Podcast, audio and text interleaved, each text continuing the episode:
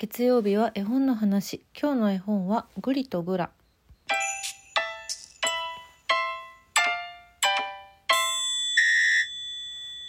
本日はもうきっと誰もが知っているであろう普及の名作グリとグラのお話をさせていただこうと思います、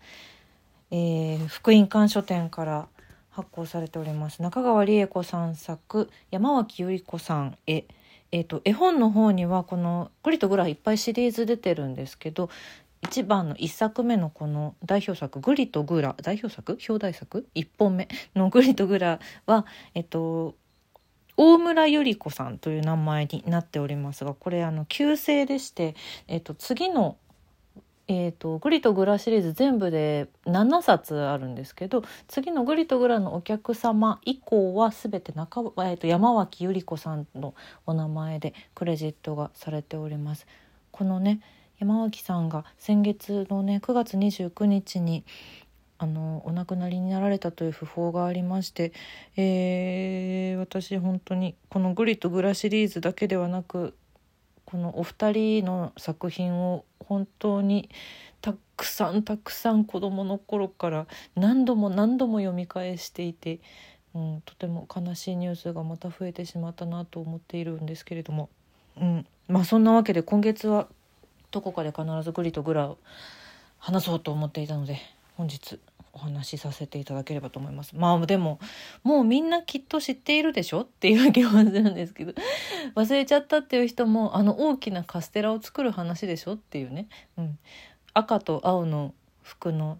2, 2匹のネズミの話でしょっていうそのぐらいのイメージは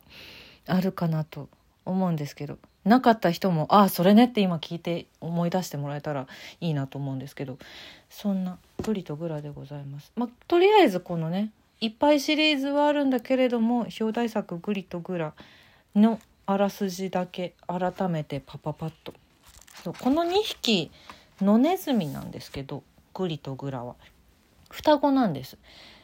1人は1人？1匹は赤い帽子と赤い服。もう1匹は青い帽子と青い服のグリとグラという双子の兄弟です。この兄弟が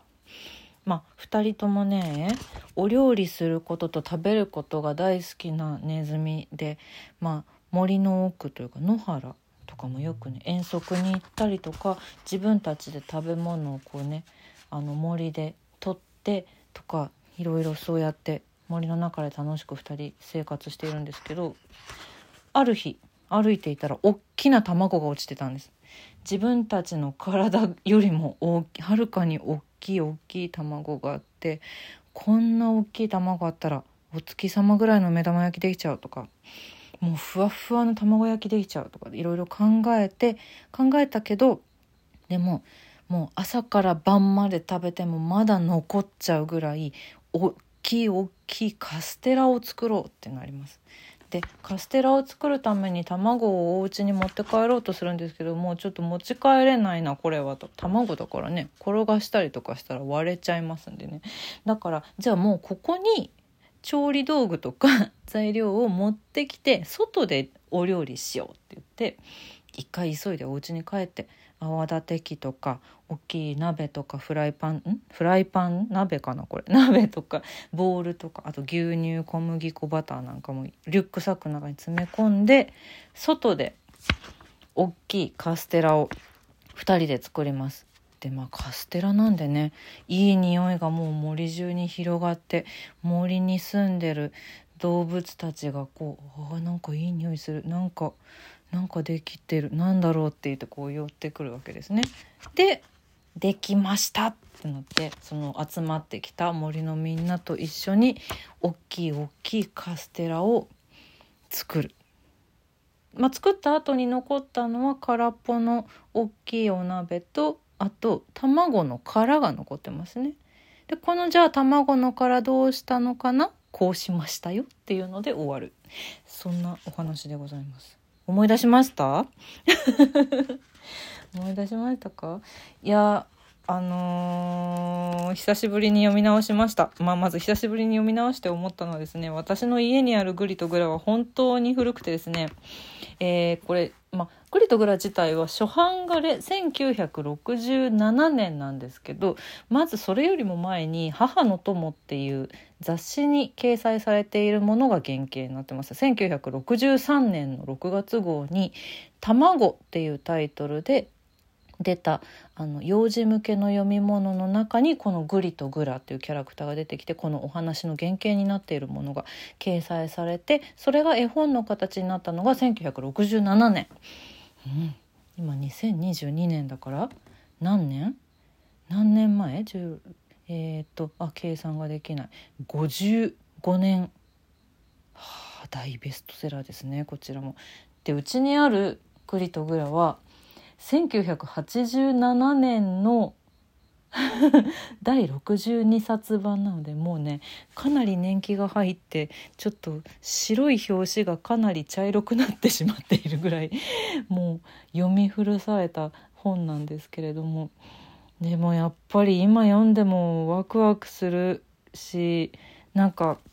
子供の頃にこれを読んで何にワクワクしたって、まあ、まずまずもう間違いなくその大きなカステラ。大きなカステラ食べたいってなるよね。作りたい食べたいってなるよね。だから今結構ねその絵本とかいろんなその作品に出てくるご飯を作るようなレシピ本とかも出てますけど、まあ、間違いなくこのグリとグラのカステラ入ってたりとかするしね。作ったことないなこのやり方で。作ってみたいな。作ってみたいよそろそろ。そんなことを思う絵本。なんだろう。食べたいご飯が出てくる絵本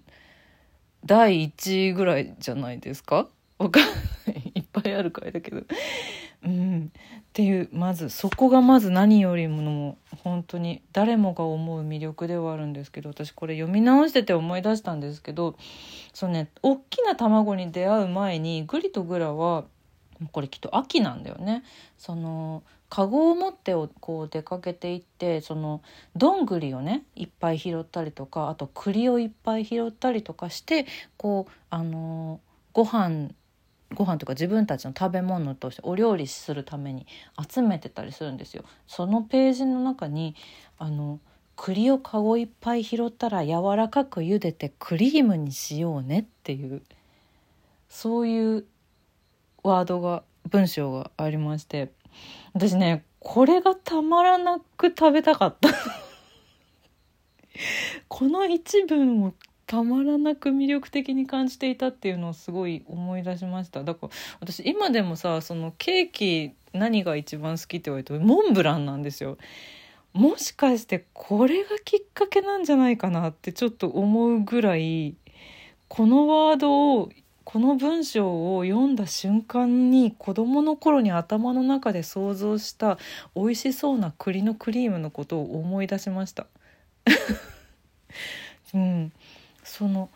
いやなんだろうなだからそのもう子どもの頃にたくさんの想像をかきたててくれる絵本でもあるしもうワクワク度がものすごい詰まっているしでこのこのね2匹のグリとグラのね卵を見つけた瞬間のあの目がパッて大きくなってうわーってなる。大きな卵だってなる時の表情とかこういうのがあとどうやって運ぼうかな卵って考えてる時の可愛いのこの表情とかもねこういう部分にすごい惹かれていたんだろうなと思ってうんいろいろ思い出しましたね。いやいややっぱり大名作でございます。本当に。このちなみにそうですね。な僕どこからお話ししようかな。そう7冊シリーズ出てるって話しましたけど。あと「グリとグラのお客様」「グリとグラの海水浴」「遠足」グリとグラとくるりくら。グリとグラの大掃除。グリとグラとすみれちゃん。グリとグラの1年間っていうのも当たりますね。うん、すみれちゃんまでがまあ7冊絵本セットでも販売しているも今重版中かな？販売しているものなんですけどなんかこうやってその森の中で楽しく暮らしているグリとグラが1年間どういうふうに過ごしているのかっていうのが描かれているのが「グリとグラの1年間」っていうちょっと大きめの絵本があったりとかその他にもたくさん関連の本が出ていたりもしますしで中川理恵子さんと山脇百合子さんこのお二人姉妹なんですけどこのお二人が手がけてる作品は他にもたくさんあって「いやいや園」ね「いやいや園」も何度も読んだな。ちょっと子供の頃には怖かったけど「いやいや園」も何度も読んだな。そうあと「空色の種」空色の種はスタジオジブリがあの無声映画にもしている作品なんですけどこれも可愛い可愛いけどちょっと怖い部分もあったりとかしてそう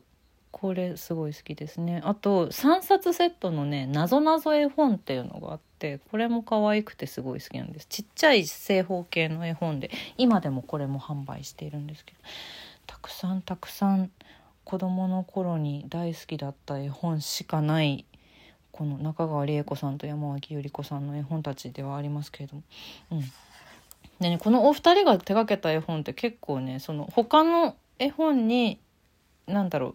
あの絵本のキャラクター出てるっていうのが結構実はあって知ってるとちょっと楽しめるんですけどグリとグラにもね出てくるんですよ。そのね森の動物たちが集まってくるカステラが焼けたってなって集まってくるシーンがあるんですけどそこにねクマとオオカミが集まってるんですけどねこのクマとオオカミはイヤイヤ園のキャラクターなんですよ。イヤイヤ園という絵本の絵本というかあれは本童話ですね。あれの表紙を見るとクマの男の子が赤いバケツ持ってるんだけどこれがねグリとグラにも出てくる。コグちゃんですね。コグちゃん出てくる。狼も出てくる。とかあとなぞなぞ絵本もねそのグリとグラはじめ他の絵本のいろんなキャラクターが出てきたりとかそういう楽しみ方もありますね。ちびくろサンボのホットケーキより美味しいものを描きたいっていうので描かれたのがこのグリとグラなんだそうです。これからも長く愛される絵本だと思っています。大好きです。